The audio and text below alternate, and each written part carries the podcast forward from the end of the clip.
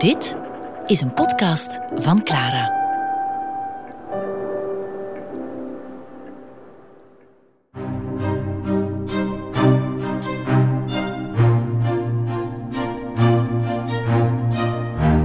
Zijdenkers. Met Greet van Tienen. Ja, goedemiddag en welkom. Iedereen stelt zich vragen over de wereld en wie we zijn. In die zin is elk van ons een denker. Wie is er dan een zijdenker?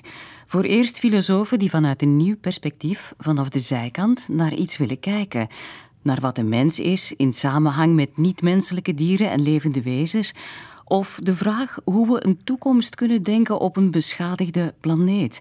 Of nog hoe we de ervaringen van groepen die voorheen amper een stem hadden kunnen laten meeklinken.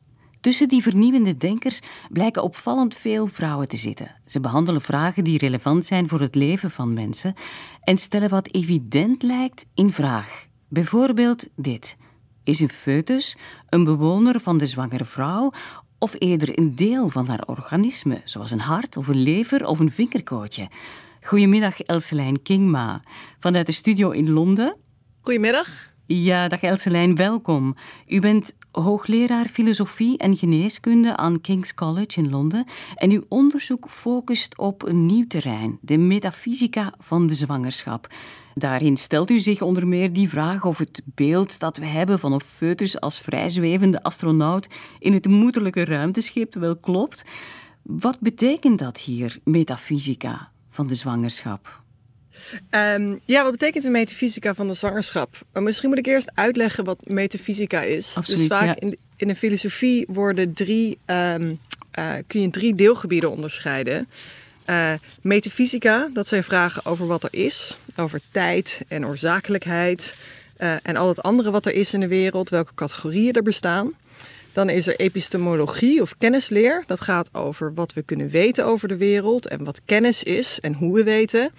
En dan de ethiek. Dat gaat erover hoe de wereld zou moeten zijn. Mm -hmm. Hoe we zouden moeten leven. Hoe we zouden moeten handelen. En metafysica van zwangerschap, dat zijn dus de vragen over zwangerschap die erover gaan. Wat is de zwangerschap? De meeste mensen die na hebben gedacht over zwangerschap in de filosofie, of sowieso over geneeskunde in de filosofie, komen snel uit bij ethische vragen. Uh, wat moet je wel en niet doen uh, tijdens het zwanger zijn? Mm -hmm. uh, bekende vragen rondom abortus en verantwoordelijkheid voor het toekomstig leven. Maar je kunt ook metafysische vragen stellen over zwangerschap. Namelijk, wat is zwangerschap nou eigenlijk precies? Wat is die unieke situatie waarin op het oog één individu of één toekomstig individu bestaat in en omgeven door een ander? En wat is de relatie tussen de foetus en het moederorganisme? En dat is de vraag waar ik naar kijk. Ja, is het zo dat we niet genoeg kijken naar wat de wereld is, naar wat de verschijnselen zijn, maar dingen als evident beschouwen en dan daar niet verder naar kijken? Um, nou ja, kijk, elke filosoof zal natuurlijk zeggen bij elke vraag dat we er niet genoeg naar kijken en ja. te veel als evident aannemen. Want dat is nou eenmaal de natuur van filosofen, denk ik. Um, het, het, hangt er natuurlijk heel erg vanaf naar welk deelgebied uh, uh, je kijkt. Ik denk dat er is, ik bedoel, met, metafysica is een hele lange traditie in de filosofie. En over bepaalde onderdelen zijn heel veel vragen gesteld. En over andere onderdelen zijn minder vragen gesteld. En ik denk dat zwangerschap er wel één is waar minder vragen over zijn gesteld. Of misschien beter gezegd, waarin wel heel veel metafysische vragen zijn gesteld over de foetus. Mm -hmm. um, is de foetus een persoon? Is de foetus een mens? Wanneer is de foetus een individu? Dat soort vragen. Maar die vragen zijn eigenlijk bijna altijd gesteld op een manier die er bijna geen rekening mee houden. Dat foetussen dus niet verschijnen, soort van rondzwevend in de ruimte, maar dat mm. ze altijd verschijnen als onderdeel van een zwangerschap. En mijn insteek is dus dat als je wil nadenken over de foetus, dan moet je ook nadenken over de zwangerschap. -hmm. Ja, het oude beeld is het klassieke containermodel, zoals u het noemt. Hè. Uh, dat gaat al heel erg lang mee. Een foetus zit in de baarmoeder als een potje yoghurt in de koelkast. Uh, dat is een model dat heel sterk doorwerkt nog altijd. Ja, ja, sterker nog, ik denk dat toen ik begon, niet zo lang geleden, om deze vraag te stellen, dat het een van die vragen was die niet eens eigenlijk bestond. Omdat Hmm. het idee van het containermodel, hè, van de, de foetus is een individu, een baby, een toekomstig mens. Ik zeg meteen bij, we hebben het natuurlijk niet hier alleen over mensen. We hebben het ook over muizen en olifanten en dolfijnen, die ook allemaal zwanger zijn. Alle Hè, dus zoogdieren. het baby, precies, alle zoogdieren. Maar geen kangoeroes, zeg ik er dan meteen bij. Oké. Ah ja, dat is een buidel. en kangoeroes dan? Nee, ja, kangoeroes zijn niet zwanger. Die hebben een buidel. Maar goed, dus alle, ehm, inderdaad, eh, alle zoogdieren, of beter gezegd, alle, het Engelse woord ervoor is placentals. Dus zoogdieren die een placentale zwangerschap doormaken. Mhm. Ja, dus het beeld wat we hier traditioneel van hebben is van, hè, er is de bevruchting, dan is er het nieuw organisme of het begin ervan. En dat bevindt zich, ontwikkelt zich in plaats van in een ei, in een moederlichaam, maar waarbij het nieuwe organisme eigenlijk als separaat en bestaande in dat lichaam gezien wordt. En dat beeld gaat heel ver terug. Ehm, dus eh, zullen veel mensen zullen dat wel kennen. Aristoteles had al het beeld dat hè, de, de, de vader gaf het zaad. En dat werd een beetje voorgesteld als zoals we nu zaadjes van planten zien. Wat natuurlijk het embryo eigenlijk is. Het, het- de vader gaf het zaad en het zaad gaf het karakter en de vorm. En het enige wat de moeder bijdraagde, dat was een soort van ruwe materie, vlees en bloed.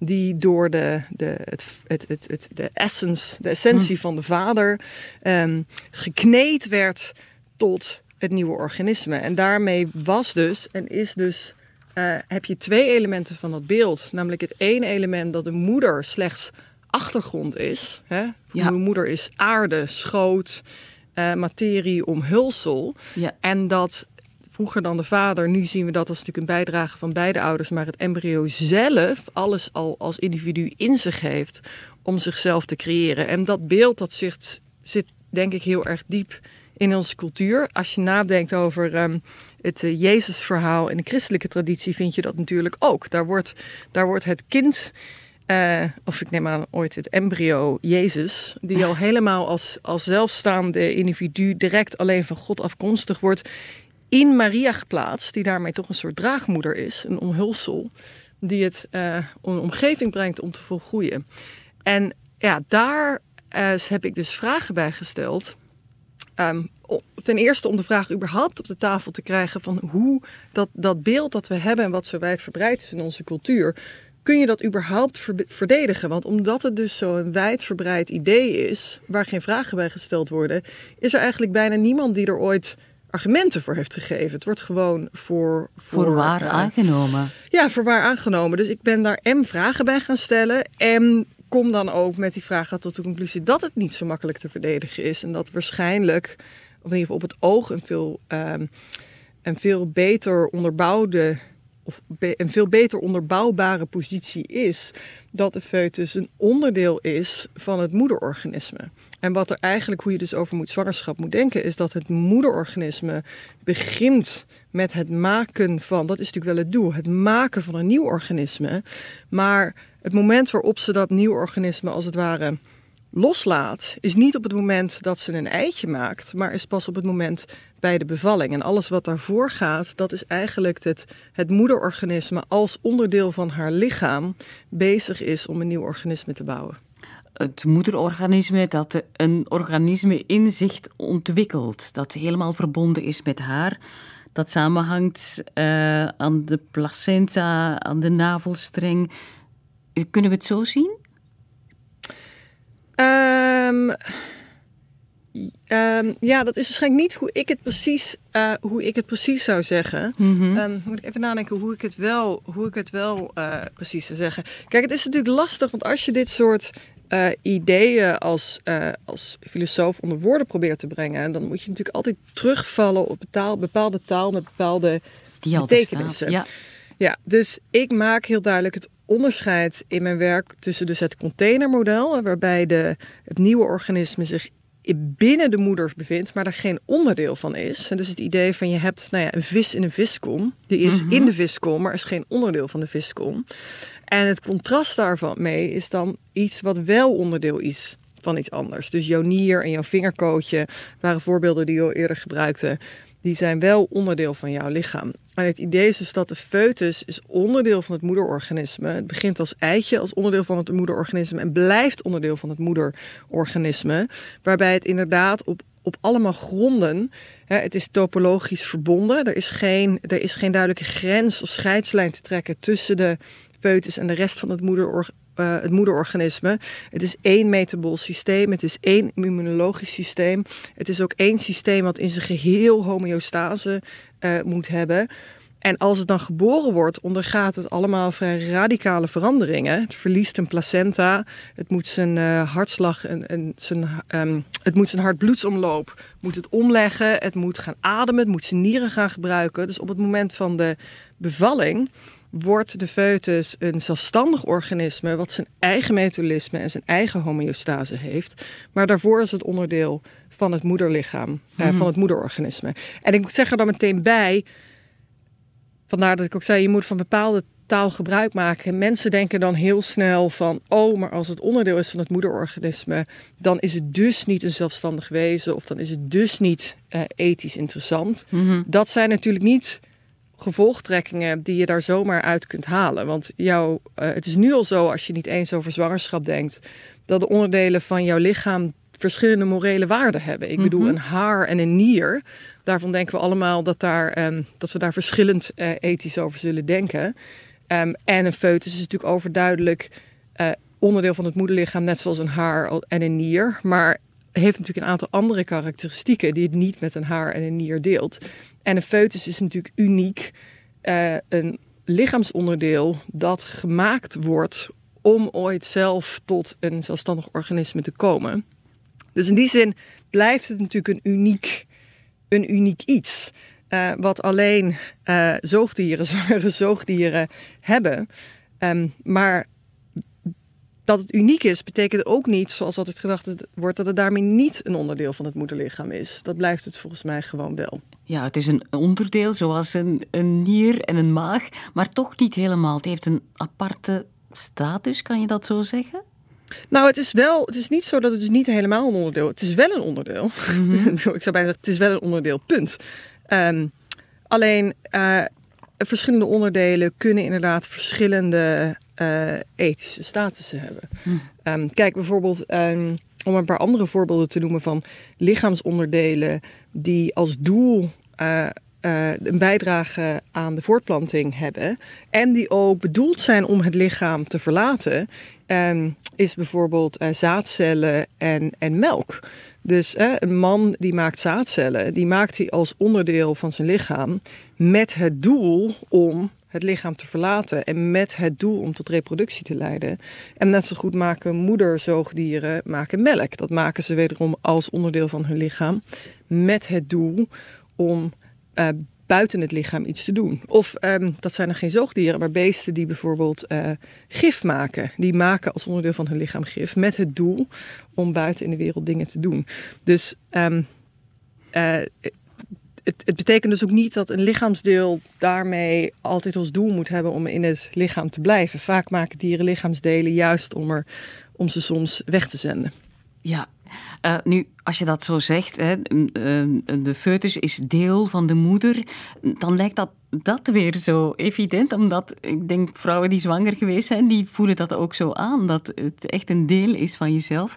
En dan stelt zich de vraag, hoe komt het dat er in die filosofie amper die vraag gesteld is over wat zwangerschap is? Hoe, uh, waar is dat aan te wijten? Want als we langs de andere kant zien, is er heel veel nagedacht over wat de dood is. Dat is zo'n belangrijk onderzoeksobject, maar helemaal niet zoveel over zwangerschap en geboorte. Ja, dat zijn allemaal hele goede vragen. Ik, ik vind het zelf ook opvallend hoe vaak ik die metafoor van, of nou ja, in mijn ogen is het dus geen metafoor, maar hij wordt denk ik altijd wel vaak als metafoor geduid. Hoe vaak die voorkomt. Dus hè, mijn, mijn eigen moeder die zegt dat, die zei dat ooit tegen mij. Die zei: Ja, je kinderen blijven toch altijd onderdeel van jezelf. En ik sprak met een Amerikaanse collega, ander continent, andere cultuur. En die zei: Ja, dat zegt mijn moeder ook. Mm en ik kwam een keer een, ik geloof, een 19e eeuwse gedicht tegen. Waarin Engels gedicht waarin ook wordt gerefereerd aan de foetus als, als een onderdeel van de. Ehm, uh, van de vrouw, wat ze nog niet kende, maar binnenkort zou ontmoeten. Dus enerzijds kom je dat inderdaad veel tegen, of Maar ja, misschien is, is, is het is niet dat ik er een systematische studie naar heb gedaan. dus enerzijds kom je dat inderdaad tegen uit de mond van mensen die zelf zwanger zijn geweest. En ik ben zelf ook zwanger geweest inmiddels. En ik vind dat ook een natuurlijke. Ik, had deze ideeën al voordat ik zelf zwanger werd. Maar ik dacht altijd, als ik dan zwanger word, zal ik er weer achter komen dat het allemaal niet klopt. En toen werd ik zwanger. Toen dacht ik, nee, dit is ook een hele natuurlijke manier om erover te denken. Je bent niet een, een, een, een soort van glazen box waarbinnen iets anders zit. Dit is onderdeel van jou. Ja, de vraag is dan inderdaad, waarom is dat niet Waarom zien we dat niet breder terug in onze culturele voorstelling? Daar zullen ongetwijfeld heel veel uh, dingen mee te maken hebben. Um, maar ik denk zeker dat het gebrek aan um, uh, representatie, het gebrek aan vertegenwoordiging mm. van vrouwen in de geschiedenis van de filosofie en sowieso natuurlijk in de intellectuele geschiedenis, uh, daar wel een onderdeel um, van is. Maar ik denk dat er, dat er meerdere factoren in zitten. Dus het, het, het beeld van um, Aristoteles, wat natuurlijk een heel patriarchaal beeld is, um, heeft er zeker mee te maken. de, de, de uh, christelijke traditie, wat natuurlijk ook een patriarchale traditie is, ja. heeft er ook mee te maken. Dus het is natuurlijk en, en het gebrek aan vertegenwoordiging van uh, vrouwen en gedachtegoed van en door vrouwen. En natuurlijk bij uitstek ook nog hè, gedachtegoed van en door vrouwen die zwangerschappen mee hebben gemaakt. Want uh, het is natuurlijk vaak zo geweest dat de vrouwen die dan nog wel iets, uh, die het lukte om iets te zeggen of te schrijven, dat waren dan vaak niet degenen die, nog, die gekluisterd waren aan het moederschap. Want dan blijft er natuurlijk zelfs nu nog vrij weinig tijd over voor andere dingen. Um, dus het gebrek aan bijdrage inderdaad van, van, van, van moeders, van mensen die zwangerschap en moederschap mee hebben gemaakt, is één onderdeel. Maar natuurlijk een patriarchaal beeld over de reproductie, waarin um, uh, vaders of de mannelijke lijn een claim hebben op uh, de, um, ik zeg de offspring een mhm. claim hebben over de producten, producten van de reproductie, is natuurlijk ook een belangrijk onderdeel. Want daarvoor moet geclaimd kunnen worden dat het zaad van de vader belangrijk is. En dat de schoot van de moeder er minder toe doet. Ja, dat is bijna het, idee uit, eh, het oude idee uit de alchemie van de homunculus. Hè, dat er één spermacel kan uitgroeien tot een wezen. En dat een homunculus, een spermacel, een, een lichaam zonder ziel is. En dat dan die ziel komt van de moeder die het vermogen geeft om te leven. En de man gaf het leven door die spermacel. Dat is bijna het oude idee dat daarin zit. Precies, je komt het op heel veel manieren kom je dus terug. Dus je komt het terug in, in eh, Aristoteles. Van het moeder is de, de natte materie, de grond. En de vader heeft het zaad met daarin een essentie die karakter vormt. Maar je komt het ook ergens terug. Dus in de, de christelijke traditie.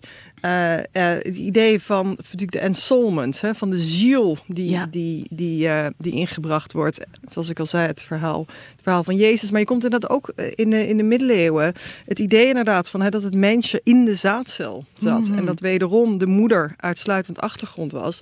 En ik denk dat het idee tegenwoordig ook heel sterk verwoord is in bijvoorbeeld um, het, het noemen we dat in het Nederlands, het draagmoederschap.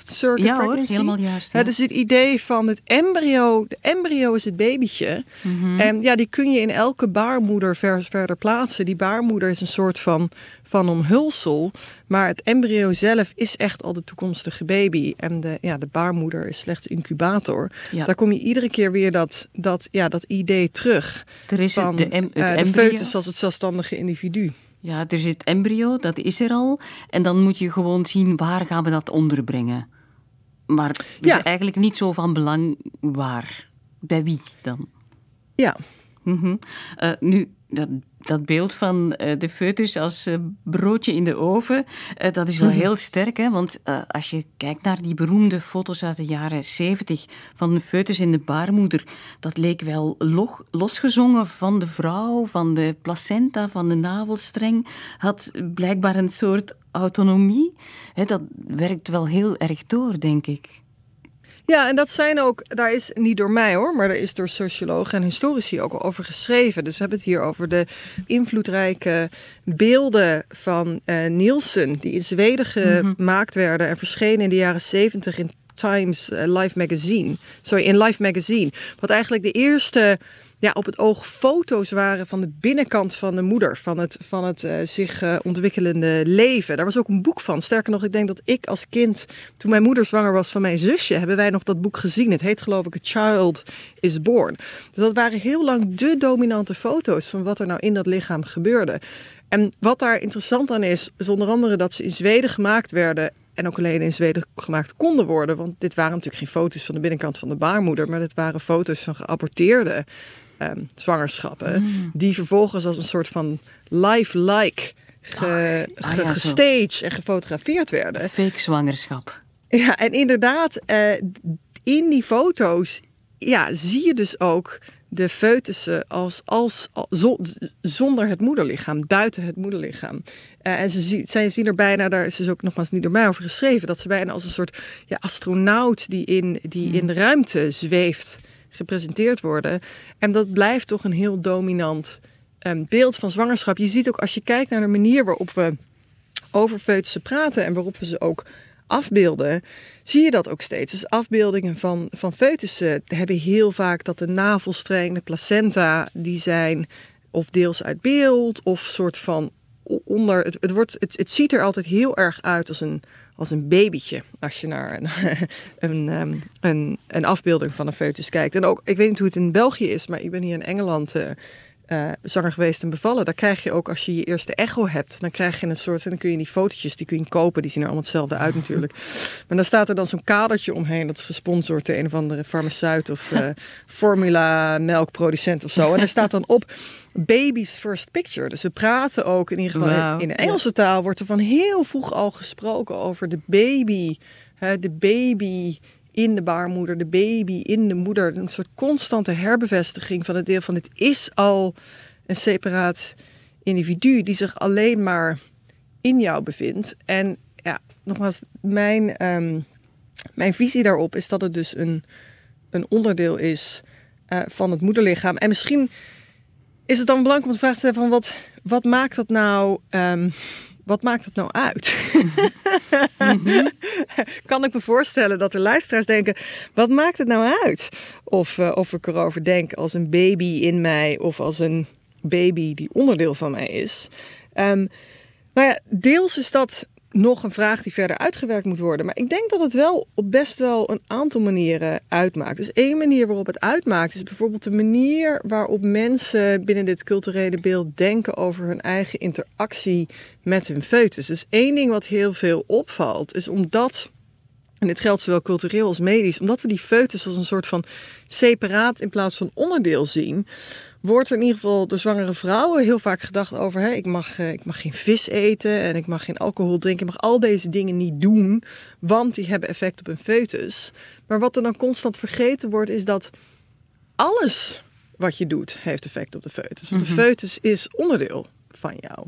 Dus uh, je hoort mensen denken, zeggen van nee, maar ik moet, uh, ik, moet uh, ik speel iedere dag een half uur Mozart voor de foetus. En dan denk ik, ja, maar de foetus luistert dag en nacht naar alles wat er gebeurt, alles wat je zegt. En dus ook als je dus um, enorm zit te stressen over al deze dingen, wat veel mensen doen, dat, dat, dat heeft ook effect op de foetus. Dus de foetus is een soort van permanent onderdeel van je zijn. In plaats van als iets geïsoleerd wat voor bepaalde acties alleen uh, benadeeld of bevoordeeld wordt. Hm. En je ziet het ook wel terug medisch, dit is wederom niet mijn onderzoek, maar dat er, uh, als er te gescheiden wordt gedacht over de foetus en de moeder, um, dan worden er vaak behandelingen voor de moeder niet ingezet, omdat er een risico van de foetus in zou mhm. zitten. In, het is bij veel behandelingen is dat zo. Maar dan wordt natuurlijk vergeten dat de foetus onderdeel is van de moeder. En als het dus met de moeder niet goed gaat, dan gaat het met de foetus ook niet goed.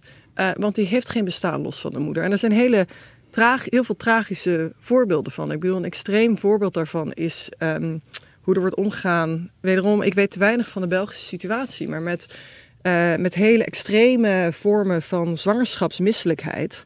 Waarbij er dan heel terughoudend wordt gedaan met um, het geven van geneesmiddelen. Want stel toch dat er iets met de foetus zou gebeuren. Maar dan heb je een moeder die uh, alleen maar overgeeft, kilo's afvalt, gedehydreerd raakt. Mm -hmm. En in de ergste gevallen moeten deze moeders hun foetus aborteren, omdat ze letterlijk, uh, uh, omdat ze het letterlijk niet volhouden. Mm -hmm. Of eindigen ze aan een infuus. En dan denk je van ja, maar bedoel, als de moeder overgeeft, niet kan eten, niet kan drinken, dan kan de foetus dat dus ook niet. Want de foetus is onderdeel van het moederlichaam. Dus we hebben het zo separaat Ja, in onze hoofden geponeerd. de foetus En- lijkt en- wel een aparte patiënt. Precies, precies. Waarbij we dus vergeten dat die onderdeel is van het, moeder, van het moederlichaam. En een ander voorbeeld daarvan is nou bijvoorbeeld het, het, het draagmoederschap, waar we het al even over hadden. Dus er wordt nu, denk ik, omdat eh, we denken van de foetus is een soort van separaat en die wordt alleen maar ondergebracht in iemands baarmoeder, vergeten we eigenlijk dat je daarmee dus een, ehm, in mijn ogen, eh, iets onderbrengt als lichaamsonderdeel bij een ander. En als je natuurlijk over iets nadenkt als lichaamsonderdeel, maakt het wel uit voor het soort ethische claims wat we daarover hebben. Dus wat er natuurlijk wijdverspreid nu gedacht wordt in de context van het draagmoederschap, maar eigenlijk heel raar is op het moment dat je nadenkt over de foetus als onderdeel van het moederlichaam, is dat heel veel mensen denken dat hè, twee mensen creëren een embryo en dat wordt ondergebracht aan een baar, bij een draagmoeder aan een draagmoeder gegeven, dat de aanstaande ouders allemaal soorten claims hebben over, over, die, over dat embryo. En, op, en dat is, kun je natuurlijk makkelijk volhouden op het moment dat je denkt, ja, maar dat embryo wordt alleen maar ondergebracht. En net zoals ik mijn kind elke dag naar het kinderdagverblijf brengt. Maar als je denkt dat die ehm, draagmoeder daar een lichaamsonderdeel heeft, wat ze Mhm. gekregen heeft en later weer terug gaat geven. Over het algemeen denken we dat je over je lichaamsonderdelen, dat derde partijen daar niet echt claims over kunnen hebben. Dat je daar zelf in je beschik- lichaam hebt. Daar heb Daar je zelf, zelf beschikking beschikking over. Ja. Ja, eh, ook als die andere mensen belangrijke belangen hebben, is er nog steeds een soort van: zolang dit mijn lichaamsonderdeel is, gaat mijn beschikking daarover voort. En dan gaat je beeld van draagmoederschap er dus heel anders uitzien. Dan is het meer van: hier hebben we een embryo gecreëerd. Dat is een, ja, dat is een ingrediënt, een begin, maar dat, dat wordt dus nu onderdeel van jouw lichaam. En dan hopen we dat over negen maanden. ehm, eh, heb jij een baby gemaakt daarmee, die je dan hopelijk weer aan ons eh, terug gaat geven, dan gaat het er wel anders, eh, dan gaat het er wel op een aantal gebieden denk ik anders uitzien. Maar hoe er nu over die draagmoederschap gedacht wordt, wordt enorm opgekrikt door het idee van, nee, we kunnen dit gewoon beschouwen als een soort tijdelijk onderbrengen, Ja, in bijna. plaats van iets aan iemand geven wat onderdeel wordt van hun lichaam. Heel interessant allemaal. We praten straks verder naar Leila McKella. Zij zingt over haar baby, al weten we niet helemaal zeker wie ze daarmee bedoelt.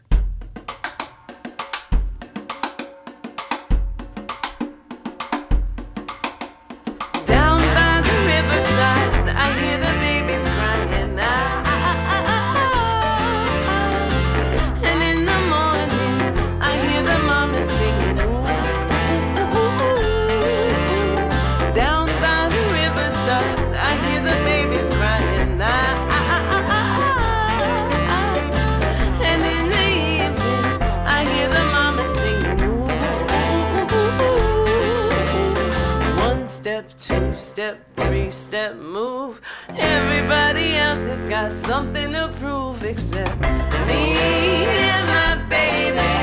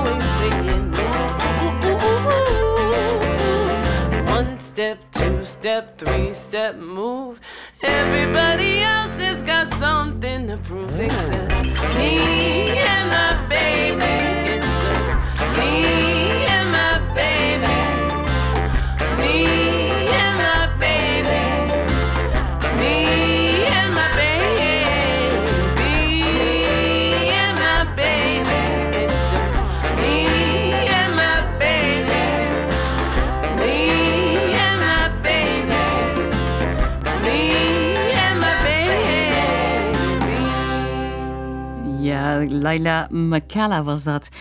Nu, eh Elselijn, als we de foetus zien als deel van het moederorganisme, hoe kunnen we dan naar een bevalling kijken? Is dat dan een afsplitsing eigenlijk? Een één die, die twee wordt? Zoiets als bij amoebes die zich afsplitsen? Uh, ja, goede vraag. um, uh, ja en nee. Dus ja in de zin dat er inderdaad een soort van splijting plaatsvindt. Maar nee, in de zin dat er een groot verschil met amoebi bestaat. Dus amoebi en bacteriën en zo, die doen aan een symmetrische splijting. Mm -hmm. um, filosofen hebben ook veel over dit soort uh, splijtingen geschreven. dus je hebt één amoebe, die splitst zich symmetrisch in twee. En dan wordt er gezegd van ja, geen van deze twee dochteramoebi zijn een moederamoebi, want ze hebben als het ware allebei gelijke claim om de moederamoebi te zijn. Maar dochteramoebi A en dochteramoebi B zijn duidelijk niet hetzelfde. Dus kunnen ze allebei niet hetzelfde als de moeder zijn. Dus bij zo'n symmetrische splitsing of een fission, zoals dat genoemd wordt, heb je twee nieuwe organismen. Wat er natuurlijk anders is, zo enorm anders aan de bevalling, is dat het een asymmetrische splijting is. Um, het is vrij duidelijk dat je hier niet iets hebt wat in tweeën splitst, waarbij beide uh, dochters, zal ik ze maar even noemen, dus, uh, een gelijke claim hebben op identiteit met de voorganger. Maar een asymmetrische splijting, waarbij één iemand overduidelijk uh, claim heeft op het zijn van de vrouw voor de bevalling en de vrouw na de bevalling, maar waarbij die vrouw als het ware een ja, een, een, een, een dus deel heeft uitgestoten, wat nu ook mm -hmm. een nieuw organisme is. Mm -hmm. um, dus dat is wel een vorm van splitsing, maar het is een soort asymmetrische splitsing. Dus je zou het, ja, ik noem het wel eens een, um, een budding. He, dus net zoals bijvoorbeeld een, um, een aardbeienplant. Die, die, ja, die, die, die, die plant zich ook deels zo voort. Die, die stuurt een soort sprietje uit en dat sprietje wordt een nieuw plantje. En dat landt en op een gegeven moment is dat plantje los van het moederorganisme. En bijvoorbeeld, um, uh, oh, dit kan ik in het Engels nooit uitspreken. Uh, sea anemone. Wat is het? Een zeeanemoon. Oh ja, zee, ja. Oh, het Nederlands veel makkelijker. Ja. Een zeeanemoon. een zeeanemoon. Ja, die, die, heeft, die scheidt als het ware een voetje af. En dat voetje wordt dan tot een nieuwe anemoon. Ah. Dus daar, ook daar is het overduidelijk. Ik denk niemand dat op het moment van die splijting... Uh, dat er twijfel over is wie nou de oorspronkelijke zeeanemoon is. Maar dat zijn dus... In dat opzicht zijn dit... Um, breder voorkomende vormen van reproductie. Dus dat model hè, van je hebt een organisme en het maakt uit een stukje van zichzelf een nieuw organisme. En, en dat, dat, dat is dus ook een proces dat duurt even. En net zoals het aardbeienplantje, dat begint dan een nieuw plantje te maken voordat dat uiteindelijk land en zelfstandig is. Dat, dat is een beetje het model wat je dan in ogen moet houden. Mm -hmm. uh, kunnen we dan ook de vraag stellen, als, als we uitgaan van de foetus als integraal deel van de moeder, kunnen we dan ook die vraag stellen, die oude vraag, wanneer die foetus een persoon is, is dat enkel bij de bevalling of, of is er voor de geboorte of ver voor de geboorte zelfs misschien al iets uh, aan de gang waardoor we dat individuele ook kunnen zien? Um, nou, om te beginnen, dat is natuurlijk een vraag die we nog steeds kunnen stellen. Sterker ook een vraag die je moet stellen. Maar als je die vraag stelt, moet je natuurlijk wel heel zorgvuldig zijn. Want wat bedoel je precies met persoon? Mm -hmm. Daar zijn namelijk 101 antwoorden op. Hè? Dus je kunt vragen, is het een rechtspersoon? Je kunt vragen, is het ethisch een persoon? Wat mm -hmm. betekent dat dan precies? Maar je kunt ook vragen, hè, wat ik dan vraag, want nogmaals, we hebben het ook over muizen en dolfijnen en olifanten en um, egels. Um, wanneer is het een nieuw organisme of voilà. een nieuw individu? Dat ja. zijn natuurlijk allemaal mogelijk verschillende vragen. Dus nou, als het gaat om een nieuw organisme of individu, dan denk ik dat er best wel een vorm van betekenis van een individu of organisme is. Uh, waarbij je kunt zeggen, ja, dat bestaat al heel vroeg. De moederorganisme, misschien dat als ze haar eicellen gaat bouwen, dat ze eigenlijk al bezig is om nieuwe, uh, nieuwe organismen te bouwen. Want wat, wat is dat nou anders dan het eerste begin van de poging van het moederorganisme om nieuw leven te creëren? Alleen, dat betekent wel dat als je dan zegt van iets is een individu of iets is een organisme, Normaal denken we dat daar dan allemaal dingen uit volgen. Dat iets ondeelbaar is of dat het zelfstandig is. Mm -hmm. Maar dat klopt dan dus niet meer. Dat zijn dan dus, en dat is misschien wel een van de belangrijkste manieren waarop dit werk uitmaakt of verschil maakt. dat we denken heel vaak als je zegt iets is een individu of een organisme, dan volgt daar van alles uit. Dat het onscheidbaar is, dat het Ja. onafhankelijk is, dat het een bestaan heeft wat in principe niet in bestaan is, waar constant mee geïnterfereerd wordt. Maar als je dus denkt dat een foetus, en er zijn heel veel manieren op dat denk ik heel logisch is, al op een bepaalde manier een individu of een organisme is, dan is het een individu of een organisme wat niet een zelfstandig bestaan heeft, wat alleen bestaat bij gratie van het constant verweven zijn met een ander organisme. Dus eigenlijk verandert dan bepaalde kennis en dus ook bepaalde ehm, inferenties. Hoe zeg je dat in het Nederlands? Gevolgtrekking. Oh. Eh, wat daar dus mee verandert is bepaalde kennis en dus ook bepaalde gevolgtrekkingen die we kunnen maken uit het observeren dat iets een organisme of een individu is. En hetzelfde geldt eigenlijk ook voor die vragen over de ethische en de legale personen. Dus bijvoorbeeld als mensen zeggen van iets is wettelijk een persoon of ethisch een persoon, dan denken ze vaak dat er allemaal dingen meteen uit volgen. Bijvoorbeeld dat je een recht op leven hebt of dat er niet met je geïnterfereerd mag worden. Alleen dat soort rechten, juridisch en ethisch, die zijn eigenlijk allemaal gestoeld op de aanname, die door de bal genomen ook correct is, dat personen, individuen, organismen, mensen een onafhankelijk leven hebben, wat dus niet permanent afhankelijk is van Mhm. dat van een ander. Dus als je gaat zeggen van ja, maar foetussen zijn ook personen, dan kan het wel, maar dat betekent dat er dus allemaal dingen niet meer volgen op het moment dat je zegt dit is een persoon. Dus dit is een persoon betekent dan niet meer dat iets zomaar recht kan hebben op non-inferentie. Want je kunt een foetus geen recht op non-inferentie geven. Want zonder, zonder constante bemoeienis van het moederlichaam bestaat er geen foetus. Betekent ook niet dat je het zomaar een recht op leven kunt geven waarvan je wat zou denken over het recht van leven. Ik heb een recht van leven. En als een ander daarmee eh, interfereert, hè, daar, daarmee gaat lopen rommelen, kunnen we ze daartegen beschermen. Maar zo'n recht op leven kan een foetus niet hebben, want een foetus heeft alleen maar een leven omdat iemand constant met de foetus aan het rommelen is. En dat is ook, dat is misschien een bredere overtuiging van mij, dat er dus in die dat niet goed hebben willen nadenken over zwangerschap ook een soort van probleem zit dat eigenlijk wordt zwangerschap altijd gebruikt als een soort van lastige categorie. Hè? Mensen Ja. hebben het vaak over een liminale zone. Maar zwangerschap is natuurlijk helemaal geen liminale zone. Ik bedoel, elk van ons is als onderdeel van ons leven is begonnen als foetus en begonnen als embryo. Dus elk zoogdier ter wereld is onderdeel geweest van een zwangerschap. En we moeten dus gewoon zonder moeite ruimte kunnen maken in ons conceptuele framework, in onze wetgeving, in onze ethiek. Moet gewoon eh, het, het bestaan als onderdeel van een ander, dat moet gewoon een normale conditie zijn. Want dat is het ook. Terwijl, en nu kunnen we daar constant niet goed mee uit weg. Ja, da- dan moeten we dus de zaken radicaal omgooien, zodat we er wel goed mee uit de weg kunnen. Want daar niet goed mee uit de weg kunnen gaan, is een soort diep, diepe, diep overblijfsel van ja, eigenlijk alleen maar over mannen denken. Die natuurlijk wel onafhankelijk bestaan. Tenminste, als er geen foetus meer zijn. Ja. ja, natuurlijk. Dat toont alleen maar aan dat het eh, diep in de menselijke conditie verankerd is. Hè? Nadenken over de zwangerschap. Nou ja, dat zou het moeten zijn. Dus als je nadenkt over de menselijke conditie, dan moet je serieus nemen hoe, hoe wij in het leven komen. Eh, en dat is als onderdeel, ehm, als onderdeel van de zwangerschap. Mhm. Eh, nu, dat kunnen we misschien ook vragen stellen over eh, na de geboorte. Wat er dan gebeurt met die baby dan. Eh, of dat we dat al wel een individu of een organisme kunnen noemen. Dan moet ik denken aan wat de Amerikaans-Indiaanse filosoof Viola Cordova daarover schrijft.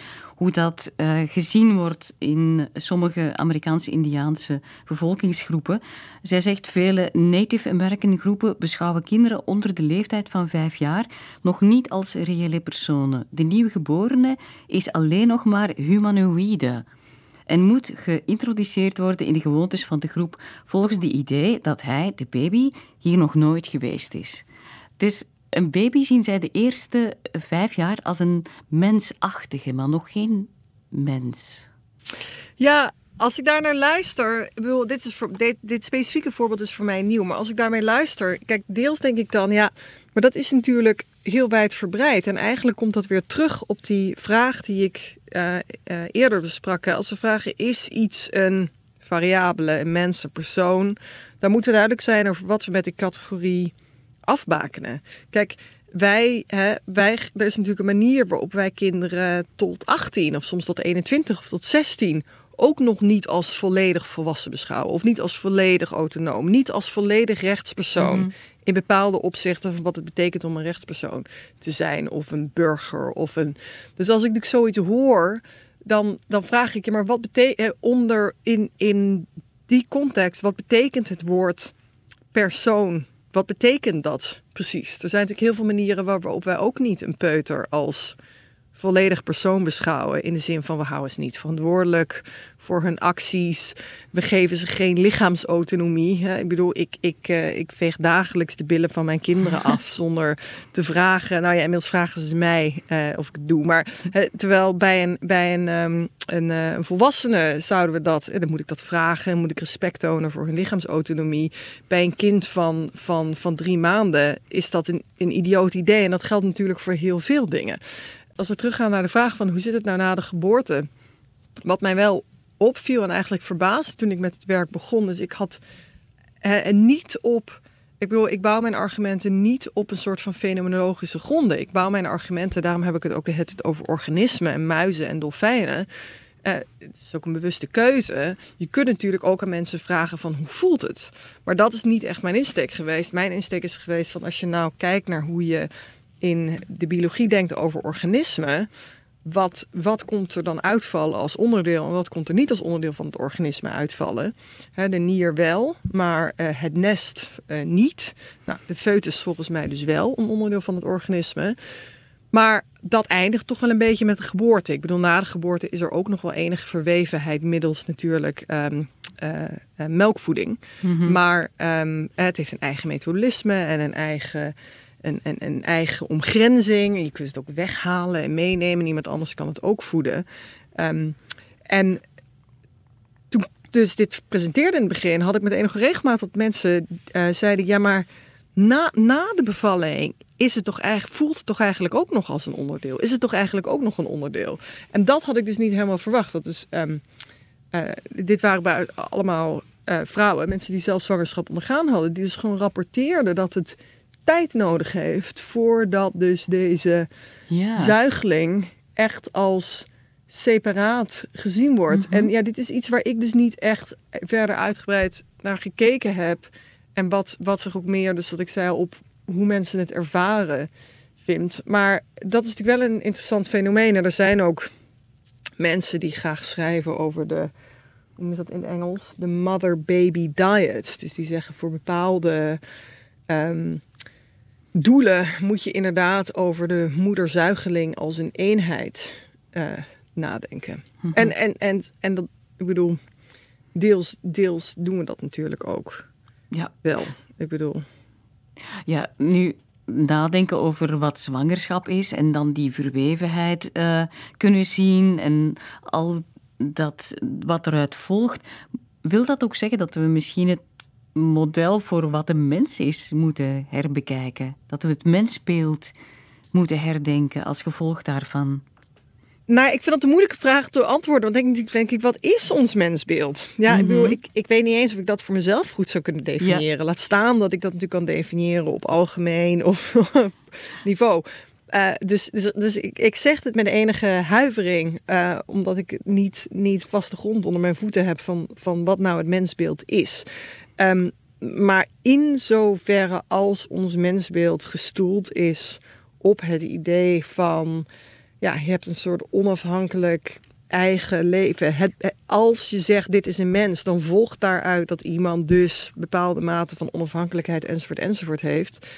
Ehm, ja, dan denk ik dat je dat wel moet herdenken door gewoon te erkennen dat we dus allemaal voortkomen uit een zwangerschap. En wat ik eerder al zei, in zoverre als vervolgens ethische normen, ook ethische onderscheiden, wettelijke normen, wettelijke gevolgtrekkingen eigenlijk allemaal ges- gestoeld zijn op de assumptie dat mensen altijd dat, dat eigen onafhankelijke, fysiek gescheiden lichaam hebben van een ander. Mhm. Ja, dat klopt dus gewoon niet.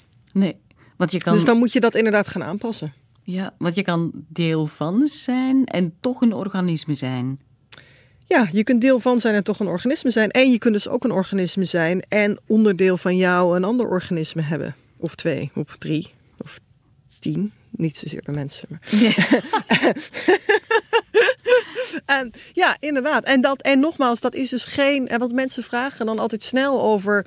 Wat in het Engels een conjoined twin is. Het is- ik weet even geen betere term daarvoor in het Nederlands dan een Siamese tweeling. Het is een tweeling die niet. Een een-eigen tweeling die niet volledig van elkaar gescheiden is. En die nog met het been of het hart of zo aan elkaar vastzit. En dat is natuurlijk ook een voorbeeld waarbij je wellicht kunt zeggen van je hebt hier twee organismen. Of in ieder geval twee twee mensen, twee, twee kernen van bewustzijn die toch één lichaam delen. Maar dat is natuurlijk echt een uitzonderingssituatie. Eh, dat, is, dat is niet zoals het in de biologie als het ware moet gaan. Maar er zijn natuurlijk altijd in de biologie dingen die niet gaan zoals ze moeten gaan. Terwijl een zwangerschap is natuurlijk iets heel anders. Dat is, dat is precies hoe de biologie moet gaan. Dus dat je moeite hebt om met je ethische en wettelijke systemen om te gaan met een echte uitzonderingssituatie. Zoals die eh, tweeling die eh, niet goed gescheiden is, is misschien acceptabel. Maar dat je moeite hebt met je ethische en juridische structuren om om te gaan met wat de noodzakelijke onderdeel en conditie is van ieders leven. Dat is, dat is iets wat je niet, niet onop, onopgelost mag laten of als onoplosbaar mag zien. Ja, eh, dankjewel Elselijn King. Maar eh, blijf je nog lang bezig met dit onderzoek? Dat lijkt me wel iets dat je, ja, dat je een levenstaak kan noemen bijna. Nou, kijk, je doet onderzoek niet alleen, hè? Dus ik zal er ongetwijfeld over door blijven denken. Maar wat je natuurlijk hoopt, is eh, dat je dit soort ideeën op tafel gooit en dat andere mensen er ook eh, mee aan de slag gaan en ook over gaan nadenken. En dat andere mensen zich ook gaan afvragen van wat betekent dit, dit voor ehm, eh, internationale wetgeving over draagmoederschap? Of wat betekent dit voor de manier waarop we eh, eh, onze gezondheidszorg indelen? Of wat betekent dit voor al die fundamentele ehm, eh, filosofische concepten over lichaam, organisme, individu, eh ehm, Mariology, dus, dus, dus deel, geheel, relaties. Eh, dat hoop je natuurlijk. Dat, het, dat, het dus, dat, dat, het niet, dat ik het niet in mijn eentje hoef te doen. maar dat het, ideeën hè, in de brede kenniseconomie worden opgenomen. En dat daar ook op gebouwd wordt. En ook op geantwoord wordt. Want mijn werk is maar een begin. Ik bedoel, er zijn natuurlijk voldoende filosofische vragen... waar al honderden, zo niet duizenden jaren over na wordt gedacht. En eh, noem maar, ik bedoel, wij, wij doseren nog steeds klassieke puzzels over de dood die 2000 jaar geleden geformuleerd zijn. Nou, ik vind de, de, eh, de fundamentele menselijke en, en zoogdierlijke fenomeen van zwangerschap, de manier waarop wij tot stand komen, nou, dat is er toch ook eentje waarvan ik niet verwacht dat je daar zomaar even één antwoord voor uit de doos trekt. In elk geval zeer inspirerend en eh, daar zal nog veel uit voortkomen, vermoed ik. Dankjewel, Elselijn Kingma. Dit was de eerste aflevering van Zijdenkers. U kan herbeluisteren via clara.be, de Clara-app of als podcast. Morgen stelt bioethicus Christine Hens de vraag hoe te leven op een beschadigde planeet. En welk mensbeeld kunnen we daarbij bedenken? En waarom heeft de filosofie soms iets van loodgieterij? Heel graag tot dan en nog veel luisterplezier bij Clara. Ontdek ook onze andere podcasts via clara.be. Clara Podcast. Blijf verwonderd.